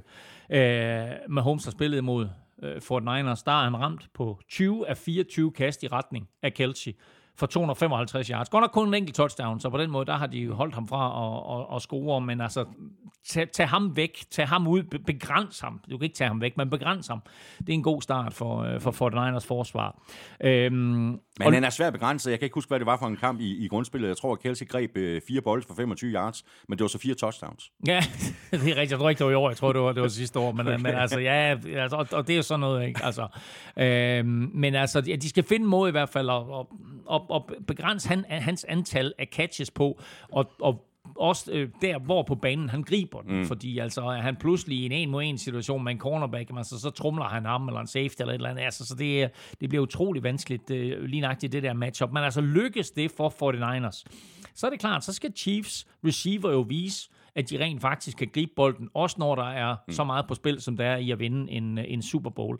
Øhm, men altså, rookie, Rashid Rice, øh, har jo spillet sig op her i ja. anden halvdel af, af grundspillet, og har måske vist sig som det bedste våben, øh, Mahomes har ud over Kelsey. Det bliver faktisk også lidt spændende. Nu så jeg lige en melding her til morgen, at han nok ikke bliver klar, men ellers så har jeg øh, set frem til, at måske Jarek McKinnon running back, oh, som, som faktisk spillede ja, for Fort ja. Niners der for fire år siden, øh, som jo har været en, en, en rigtig, rigtig sjov figur for, for Chiefs i kastespillet, om han nåede at blive klar til, til Super Bowl. Men det tror jeg faktisk ikke, øh, ikke han gør. Øh, så er der en Kadarius Tony, som jo har været en katastrofe i år, og med garanti ikke spiller for Chiefs næste år. Men tænk tilbage på sidste år, hvor han har øh, han scorer touchdown, har et par store spil, og leverer også det længste punt return i Super Bowlens historie. Så øh, der er øh, nogle gange noget med, at, at når først øh, projektøren de tændes, at så er der altså nogle spillere, ja. der lige stepper op. Øhm, og så er der Marcus Valder Scantling, som jo har grebet et par vigtige bolde i alle de her tre øh, af Chiefs øh, slutspilskampe. Og øh, han måske kan nyde godt af, at der er fokus på, øh, på andre spillere, og så skal han bare vise, at hænderne de også er skruet ordentligt på. Ja. Og nu nævnte du lige uh, punt return, uh, Elming, altså special teams er jo enheden, der ofte bliver sådan lidt uh, glemt, men der er tre enheder, offensiv, defensiv og så special teams. Hvad siger du til de to uh, special teams enheder, altså kicker, punter og punt return og kickoff return? Uh, falder det umiddelbart ud til enten Chiefs eller 49ers fordel? Mm, jamen jeg ved godt, du ikke vil høre det her, men jeg synes faktisk, at lige på special teams, der har Chiefs en fordel, og især på kicker. kicker. Øhm, altså Chiefs kicker Harrison Butker har været i NFL i syv år, alle syv hos Chiefs. Uh, han har lige haft sin bedste sæson, ramt på 33 af 35 field goals, og har ikke misset et eneste ekstra point. Uh, han har heller ikke misset i slutspillet endnu, hvor han er 7 på 7 uh, øh, på field goals. Kigger man over på den anden side, så har du for Niners, rookie, kicker, Jake Moody, uh, op og ned sæson. Draftet vanvittigt højt jo. Altså tredje runde, pick 99 Øh, skulle erstatte Robbie Gold. Der er også nogle store øh, sko, skal ind og fylde, ikke? Jo, jo. Robbie altså, Gold har misset et, et spark i, i slutspillet. I slutspillet, nej. Det er vanvittigt, Ja, præcis. Uh, det, har, det har Jake Moody allerede, fordi han har misset mindst et ekstra point eller et field goal i de seneste uh, tre kampe, så altså to slutspilskampe og, og kampen i spil u 18 der. Uh, han har så en ting godt, man kan sige om, at han sat rookie-rekord for 49ers med, med en 57 der midt i, midt i sæsonen. Men altså, han har vist så ustabil, og det her det er Super Bowl, og... Øh, der er noget med nerver og så videre, og vi ved fra Morten Andersen og fra andre dygtige kickere, at der er hele det mentale aspekt. Et er, at du har et stærkt ben, og det kan faktisk godt være, at Jake Moody han kan sparke længere end Harrison Butker, men du har hele det mentale aspekt, og det er så vanvittigt vigtigt. Og der har øh, Butker altså bare en kæmpe fordel over for, øh, for Moody. Øh, amerikansk fodbold er også et spil om, øh, om field position. Og der jeg elsker, vil jeg lige sige, jeg elsker uh, Fort Niners ponder Mitch Whitnowski. Which, which, which Wisnowski. Mitch Wisnowski. Mitch Wisnowski. Der kan man tale om ponder, der er effektiv. Der kan du tale om en ponder, der var effektiv, og har også med øh, sidst. De to hold spillede, og øh, han kan jo lidt af hvert. Han kan, de har også brugt ham som kicker, jeg til. Jeg har også set ham kaste bolden, så altså... Øh, øh, han vil også gerne takle, hvis han får chance. Ja, ja, men altså, det her, det er... Det er ponders are real people too. øh, og øh, og han, han, han er faktisk... Han er, altså, jeg vil sige, Chiefs har Tommy Townsend på ponder, og han er faktisk ikke helt, helt tosset. Uh, han vandt Super Bowl med dem uh, sidste år. Men uh, kigger man sådan på de to ponder, så har Fornals måske en lille fordel med, øh, med Wisnowski. En, en anden lille fordel til Chiefs kommer faktisk på long snapper, hvor, øh, øh, hvor de har James Winchester, øh, som har masser af erfaring og har stået i alle tre Super Bowls med Chiefs og skal spille sin fjerde nu, så han får næppe øh, sved på panden øh, undervejs. Øh, Chiefs kick og punt returner er Richie James. Øh, Tidligere for han som, var lige omkring uh, Giants også. Som jo spillede i Super Bowl 54 for 49ers, uh, mens det er Ray Ray McLeod, der håndterer uh, de arbejdsopgaver hos uh, 49ers. Og så må vi så se, om Kadarius Tony han bliver klar, og hvis han gør, så kan det godt være, at han bliver sat ind til at returnere punts for, uh, for, for Chiefs. Der har været i Super Bowl-historien 10 kick-off returns til touchdown. Der har stadigvæk ikke været et punt return til touchdown. Vi krydser fingre. Det kunne da være meget sjovt, hvis uh, der kom sådan lidt i, uh, i Super Bowl. Ray Ray McLeod. Ja, ja, præcis, for eksempel. Det var altså uh, de matchups, uh, vi havde valgt ud, uh, og der kan selvfølgelig sagtens være andre ting, andre spillere, der kan få en, uh, en afgørende indflydelse på den her kamp, men her var der i hvert fald uh, lidt at holde øje med. Og husk så også lige at smutte ind på uh, gulklud.dk. Der er flere rigtig gode optagsartikler at gå i kød på derinde. Til øh, sidste udsendelse, der kommer vi selvfølgelig med øh, hvert vores bud på, øh, hvem vi tror vinder Super Bowl. Øh, lige om lidt, der skal det blandt andet handle om øh, Hall of Fame, og hvem vi tror bliver MVP, Offensive Player of the Year, Defensive Player of the Year, osv. osv. Og så skal du altså heller ikke snydes for Elmings års hold. Alt det øh, lige om lidt, men først er det ugens spiller.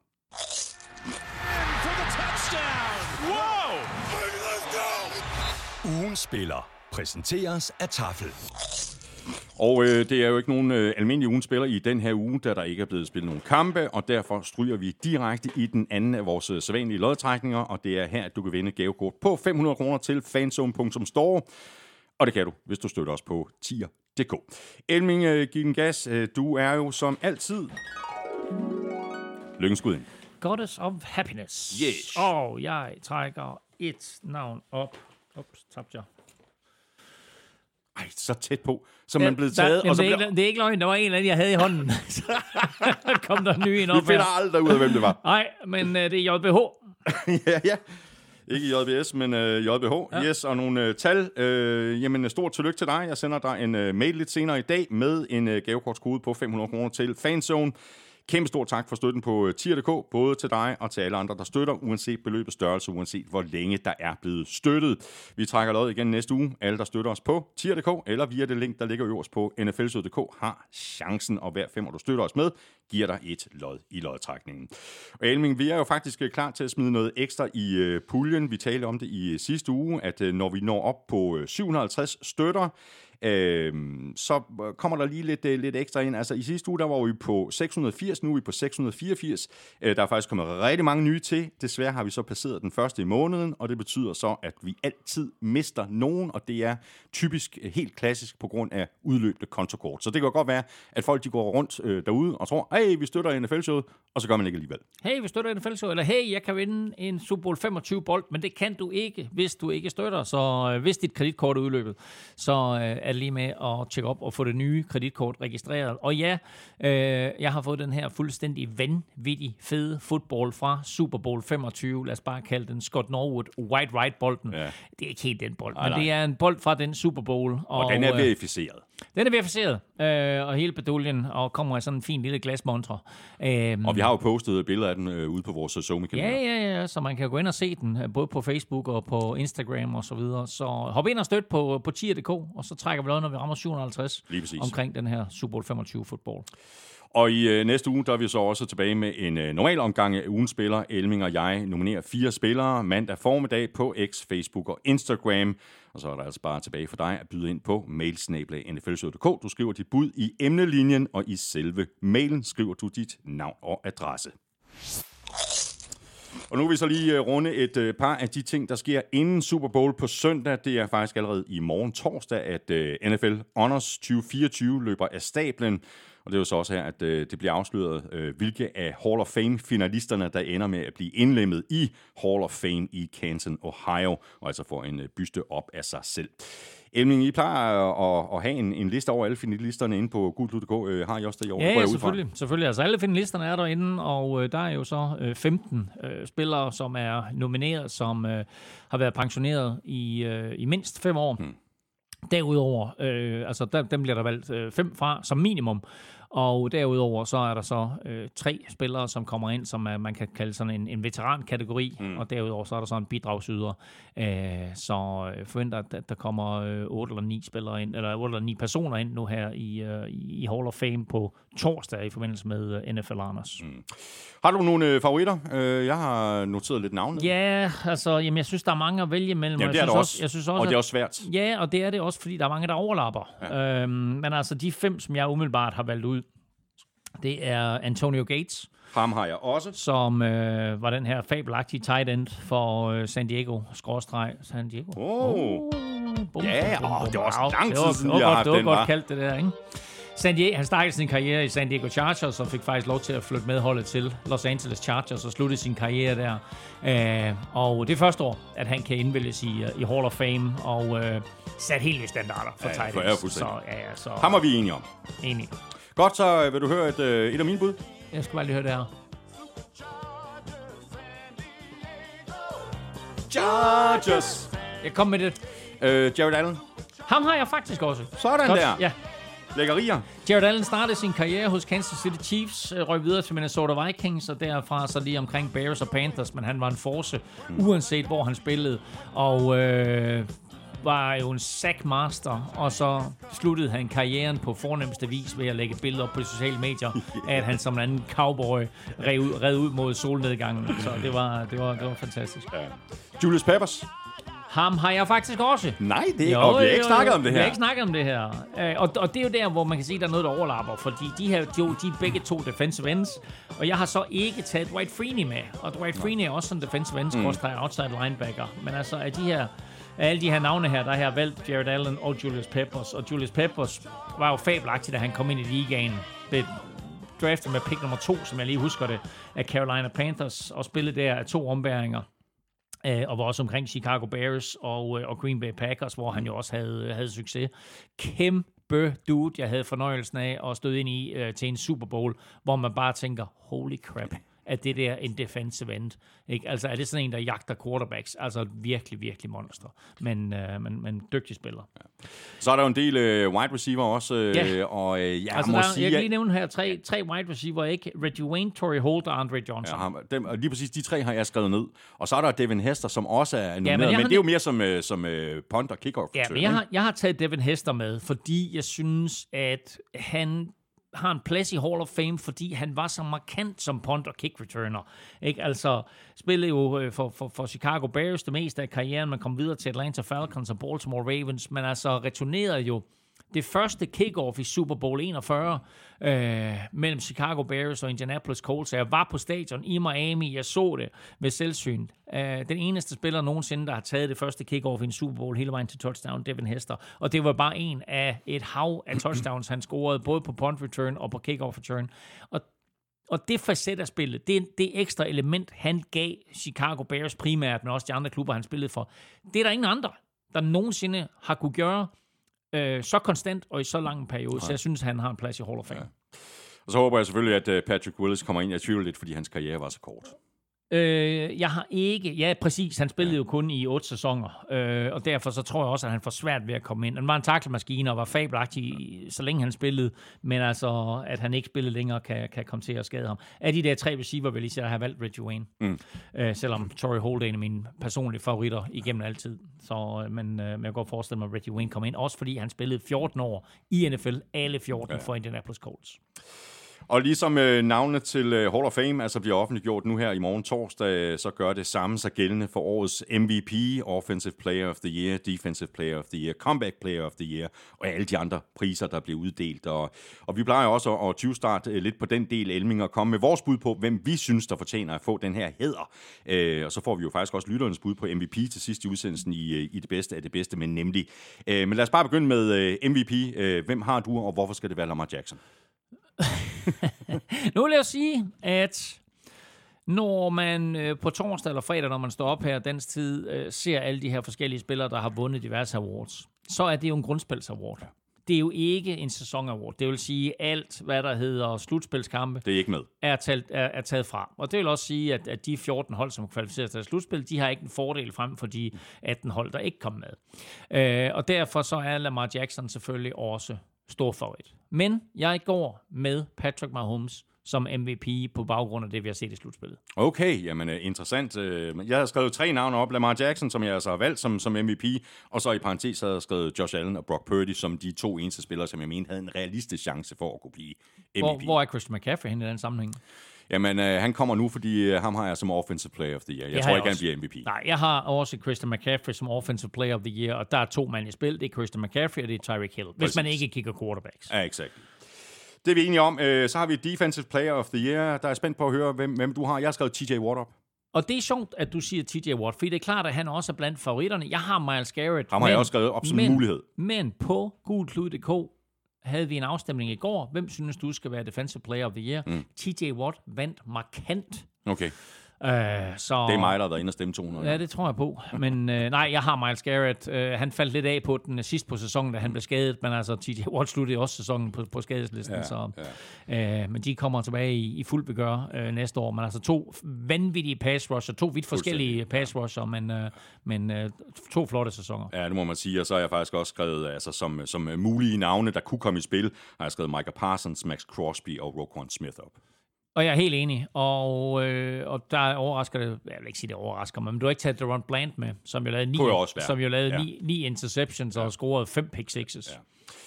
Ja. Øh, så har vi Offensive Rookie of the Year, og at det bliver CJ Stroud. Jo, men jeg vil sige det på den måde, at i enhver anden sæson, der kunne Lions running back Jameer Gibbs vinde den. I en hver anden sæson, der er kun Lions tight end Sam Laporta vinde den. Og i en hver anden sæson, der burde Puka Nakua Præcis. vinde den. Og måske burde Puka Nakua også vinde den i år. Men fordi CJ Stroud er quarterback, så vinder CJ Stroud rookie, uh, Offensive Rookie of the Year. Ja. Så har vi Defensive Rookie of the Year. Øhm, åh, jeg har skrevet en del navne op her, men øh, jeg går med øh, Will Anderson. Og det, er, det, og det er det sikre valg, og jeg tror også, at det er ham, som, øh, som komiteen, øh, eller som dem, der har stemt, ender med at vælge. Jeg er gået i en, i en helt anden retning og har valgt en spiller, som ikke engang er nomineret, nemlig Lions safety Brian Branch, Ham har jeg også skrevet op. som øh, åbnede sæsonen med en øh, pick 6 Ja. i, øh, i første kamp, og, øh, og derefter bare har været virkelig, virkelig dygtig øh, for Lions, men måske er fløjet en, en lille bitte smule under radaren. Ja, andre navne, som jeg skrev, skrev op, ud over Will Anderson og Brian Branch, er øh, Seahawks cornerback øh, Devon Witherspoon, og Rams defensive tackle Gobi Turner, mm. og Eagles defensive øh, tackle Jalen Carter. Ja, og øh, Jalen Carter er jo, et- er et monster i sig selv, men havde nok en bedre start på sæsonen, end han havde afslutning. Ja. Så har vi øh, Comeback Player of the Year. Jamen altså, vi ved alle sammen godt, at det bliver Damar Hamlin, som, øh, som vinder Comeback Player of the Year. Men altså helt ærligt, og øh, det er noget forfærdeligt noget at sige det her, men han fortjener det ikke. For han har simpelthen spillet for lidt. Øh, ja, øh, han lå der, og øh, han var tæt på døden. En, en øh, Christian Eriksen-episode, som, mm. som vi havde i NFL sidste år. Og det er imponerende, at han kommer tilbage på den måde, og det han gør, og den måde han bruger hele det her på i form af velgørenhed, har lavet diverse øh, fonde og giver forskellige donationer og er ude og hjælpe børn og alle mulige andre. Øh, det er vanvittigt prisværdigt. Mm. Øhm, men det er mere sådan, hvad skal vi sige, det der hedder Walter Payton Man of the Year Award. Det er off, off the field. Han har ikke? simpelthen ikke spillet nok til, at han kan blive comeback player of the year. Så min comeback player of the year, skal vi se, om vi er enige. ja, men altså, man kan tage Joe Flacco, Ja. ja. bare fordi han kom out of nowhere. Men jeg har taget Tua. Ja, det er også et godt bud. Jeg har taget Tua Tonga Ja, det er også et godt bud. Ja. Ja. Jeg har skrevet Joe Flacco og Baker Mayfield op. Ja, men Baker spillede sidste år. Det er ikke et comeback. Nej, det er det ikke. Altså, Det er rigtigt. Flacco er et comeback, fordi han sad derhjemme og pillede tæer. Og så lige pludselig, hey, kunne du tænke dig at spille fodbold? Og så er tæt på at... Ja, og så spiller han rigtig, øh, Ja, rigtig, ja, ja, rent faktisk ja, rigtig, ja, rigtig ja. flot fodbold. Præcis, præcis. Så har vi Coach of the Year. Ja, Åh, ja, altså jeg går med D'Amico Ryans. jeg går med Dan Campbell. Jamen, det er også et godt bud. Ham har jeg også skrevet op. Sean ja. McVay, Matt Sean Sean McVay, Lafleur, prøv Kevin. Stefanski altså, har også skrevet op. Ja, nu, nu, nu tager jeg den Campbell, for jeg synes, det er så vildt, at, at, at han er så tæt på at tage Lions hele vejen til Super Bowl. Øh, de Miko Ryans og Sean McVay har det til fælles, at der var jo ingen... Altså alle, alle inden sæsonen kiggede på Lions og sagde, de vinder det senere år, de kan godt blive gode. Så på den måde, der er det måske ikke overraskende, at Dan Campbell har haft den succes, han har haft. Men kigger du på Texans, og kigger du på Rams, og du ser den succes, de har, mm. så er det jo vanvittigt, at de kommer dertil, hvor de kommer. Øh, og at de begge to er med i, øh, i, i slutspillet, og at, øh, at McVay med den der unge trup, altså er i stand til at vinde så mange kampe, og pludselig er, er tilbage i folden som et af de bedste hold i, øh, i, i NFC, og så Houston Texans, som vel allerede nu har etableret sig som et hold, vi skal til at holde øje med Ja. ja. i fremtiden. Så altså, det er imponerende, hvad ja. de to har gjort. Det er gået vanvittigt stærkt.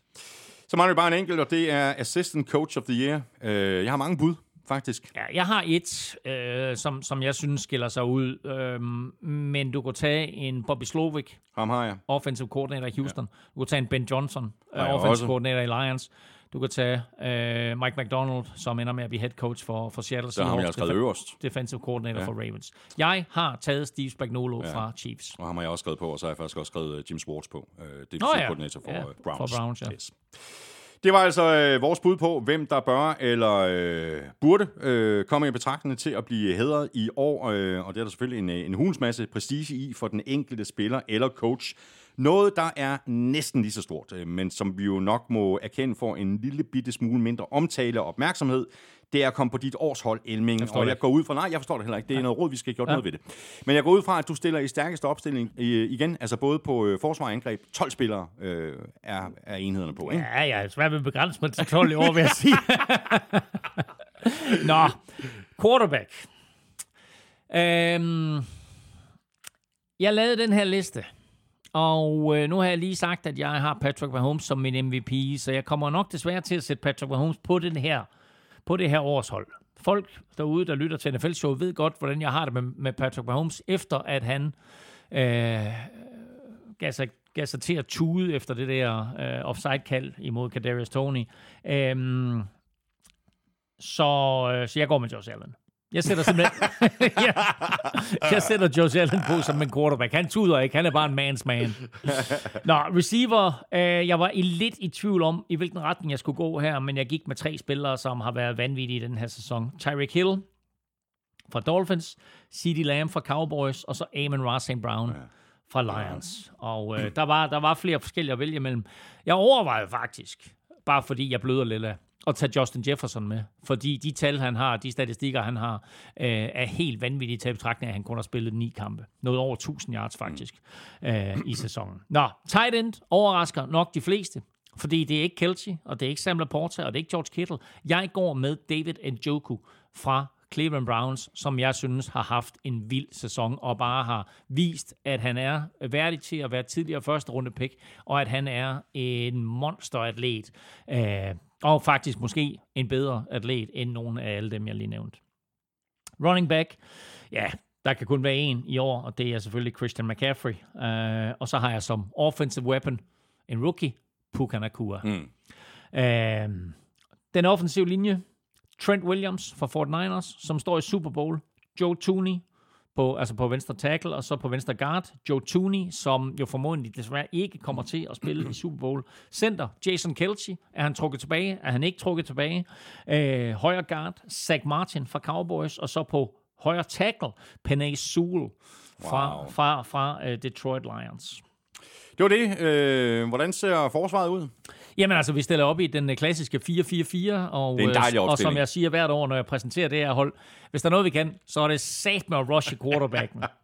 så øh, de fire forreste, der har jeg simpelthen øh, valgt at sige, og der var, jeg vil sige, Chris Jones gav sig selv, og det gør den anden sådan set også, men han har bare været en lille smule under radaren i år, men det er Aaron Donald. Altså, du kan, jeg kan ikke lave det her hold, uden at tage Aaron Donald på. Der var andre i spil til defensive tackle.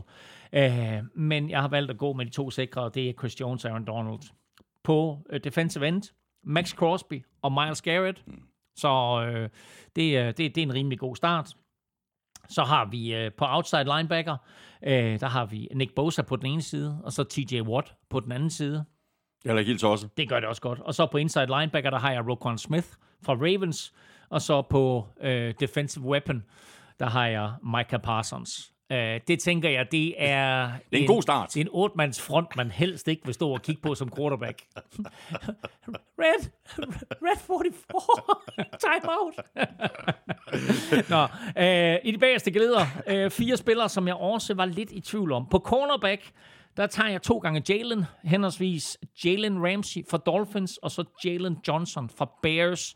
Uh, Bears får lov til at få en, en enkelt spiller med på det her hold, men Jalen Johnson har været virkelig, virkelig god. Og Jalen Ramsey spillede jo kun i, var det 11 eller 12 kampe, øh, plus playoffs, men, øh, eller var det endda færre end det, øh, men han var virkelig god, efter at han, øh, han kom ind. Jeg kunne også have taget en øh, uh, Jarius Sneed fra, øh, fra, fra, fra Chiefs. Øhm, og på safety. Igen lidt i tvivl her. Jeg har valgt Antoine Winfield Jr. og Jesse Bates. Mm-hmm. Og det betyder, at jeg ikke har taget Kyle Hamilton mm-hmm. på. Mhm. Hvilket egentlig irriterer mig, fordi jeg freaking elsker Kyle Hamilton. Der spiller jeg med 13. Så vi sætter Kyle Hamilton på os.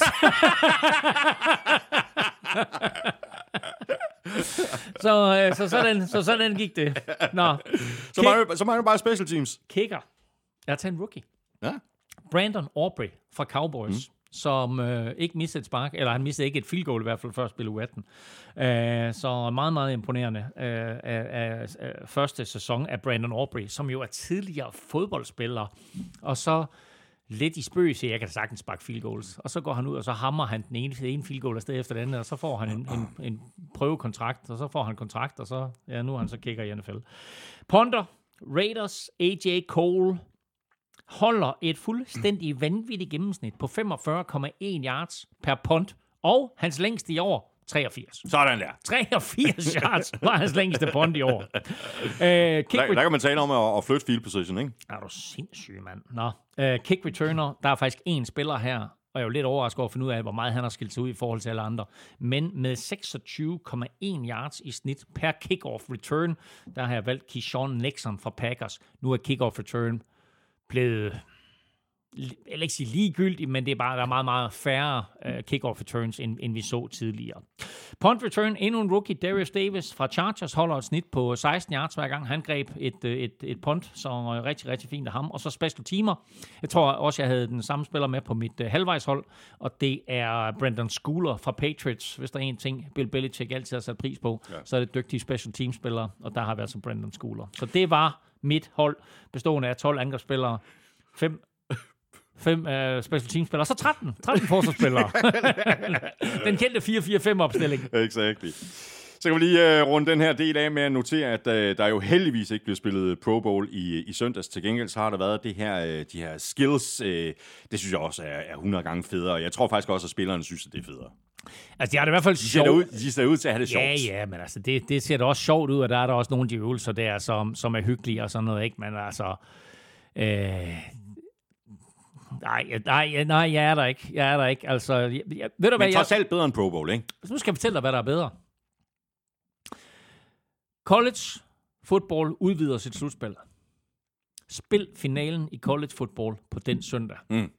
Du får fodbold, du får to gode mandskaber, og college football vil få meget mere opmærksomhed, end det gør ved at lægge deres finale på den første mandag i januar. Eller anden, jan- anden mandag i januar. Er det. Uh, så, uh, så drop det der Pro Bowl, ikke? Altså, Har du skrevet til Godell? Eller? Nej, men altså, ja, altså nej, altså jeg, jeg, er ikke, jeg er ikke fan af, af, af den måde, det, det Pro Bowl har udviklet sig til at være. Lige om lidt, øh, der skal vi have sat vores øh, Super Bowl picks. Øh, Vi skal også omkring det bedste af det bedste, men nemlig at have fundet en heldig vinder af gavekort på øh, 1000 kroner til nemlig.com. Lige her nu, der skal vi have fat i quizzerne og se, om vi ikke kan få et par rigtige svar i dem. Vi skal have quizzen! Oh. Det er tid til quiz, quiz, quiz, quiz, quiz. Nå, Elming, øh, dit spørgsmål til mig, øh, det var Baker Mayfield, Josh Allen og Lamar Jackson. Det er det eneste, jeg har skrevet op. Øh, Ja. Det er de hvad, tre hvad, hvad, navn. hvad, har de tre til fælles? Udover at de alle sammen er quarterbacks. Øhm, Ja. Bum, bum, bum. De har været med i slutspillet i år. Det er faktisk fuldstændig rigtigt. Det er nemlig endnu en ting. Okay. Ja. Øh, bum. Og så er jeg lidt i tvivl, Ja. Om det har noget med deres draft-årgang at gøre. Det kunne det også godt have noget at gøre med. De er alle sammen fra den draft, der hedder... Lige et øjeblik så. 2018, 2017, 2018, jeg er tvivl. 2018. 2018. Ja, korrekt. Alright. Baker Mayfield taget etter. Ja. Øhm, de har det samme til fælles med Josh Rosen. De har også det samme til fælles med Mason Rudolph, som også spillede i den forgangne sæson. De har også det samme til fælles med Mike White og Kyle Loletta og Luke Falk og Tanner Lee. Og Jamen, blev, var det ikke også 2018? jo, jo, alle dem, jeg nævner her, ja. to, det er quarterbacks fra 2018. Danny Etling, Alex McGough, Logan Woodside. Ja, alle de kendte navne, du hiver op af Ja, ja. af- Hvad af har skuffen alle nu. de her quarterbacks til fælles? Pas. De har det til fælles, at de kan kigge på ham, der blev draftet træer i det år. Sam Darnold, som bliver den første foregangen, der kommer i en Super Bowl. Sam Darnold selvfølgelig backup for 49ers. Ja, Uh, jeg synes, det er lidt sjovt, at Sam Darnold han står i en Super Bowl. Ja, that does. Foran Josh Allen, Ja. ja. foran Lamar Jackson, og til dels også foran Baker Ja, jeg Mayfield, håber ikke, der blev får- jeg draftet, håber der ikke- draftet etter jo. Ja, jeg håber ikke, vi får mig se. May, Mayfield draftet etter, Josh Allen 7'er, Lamar Jackson 32, og så var der jo 10'eren, øh, den, uh, Josh Rosen. Kæmpe skuffelse, Ja, er Og så selvfølgelig uh, Sam Darnold, der blev draftet nummer 3 af, New York Jets. Så havde vi øh, mit spørgsmål til dig, eller spørgsmålet, der, jo, øh, der Ah. kommer fra Jakob Question Mark ja. Hansen, og det var det her med, øh, om du har styr på en, en top 5 over de forsvar, som i løbet af 23-sæsonen tillod færre ja. point. Nu svarer jeg lige lynhurtigt, Ja, og kom. så vil jeg gerne have den første quiz. Hvad var den første quiz? Hvorfor Susan? Øh, jamen, kan du ikke lige svare? Nå, nu, jo, så altså, får- jamen, etteren, det er Ravens, Ja, det er fuldstændig korrekt. og toeren, det er Chiefs, og Ja. treeren, og treeren, det er 49ers. Ja, det er fuldstændig korrekt. Ja. Øh, så tror jeg, at Buffalo Bills er... Ja, fire. Er de fire? Ja. Og siger Dallas Cowboys. Mm, Det er heller ikke en sjov quiz, så når du bare Var det det? rammer dem. Ja, du er lige dem. Nå, hvor irriterende. Jakob. Nå, godt. den sad lige i skabet. Hvem, jamen, øh, det, var, det var den første, du ville have. Øh, det var luftens helte. Ja. Ja. Øh, hvis øh, Patrick Mahomes han kaster for, øh, for mere end 262 yards til Super Bowl, Ja. så runder han 1000 kast yards i alt i sine fire Super Bowls. Kun fem quarterbacks har kastet for over 1000 yards samlet i deres Super Bowls ja. gennem tiderne. Hvem ja. er de fem? Øh, Tom Brady. Ja, det er korrekt. Øh, Joe Montana. Det er også korrekt. Terry Bradshaw. Mm, det er ikke korrekt. Nej. Ha! Hvor mange, hvor mange skal jeg op på? Du skal op på fem. Der har kastet for 1000 yards i Super Bowl. Ja, sammenlagt, ikke? Kurt Warner. Ja, lækkert. Ja. Så nu har du altså Tom Brady, du har Montana, og du har Warner. Så mangler du to. Jamen altså, så mange spillede Eli Manning jo ikke. Altså, Peyton, nej. Jo. Er Peyton på? Ja. Okay, Lige akkurat 1001 yards okay. fordelt på fire Super Bowls. Og så er der en, så mangler jeg en. Ja. Så mangler jeg en. Ja.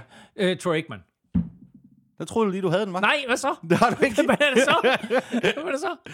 Det tog ham lidt tid øh, at, at vinde øh, sin Super Bowls. Åh, oh, John Elway. Exakt, Ja, come on. Åh, ja, selvfølgelig. Sådan der. Bum. Åh.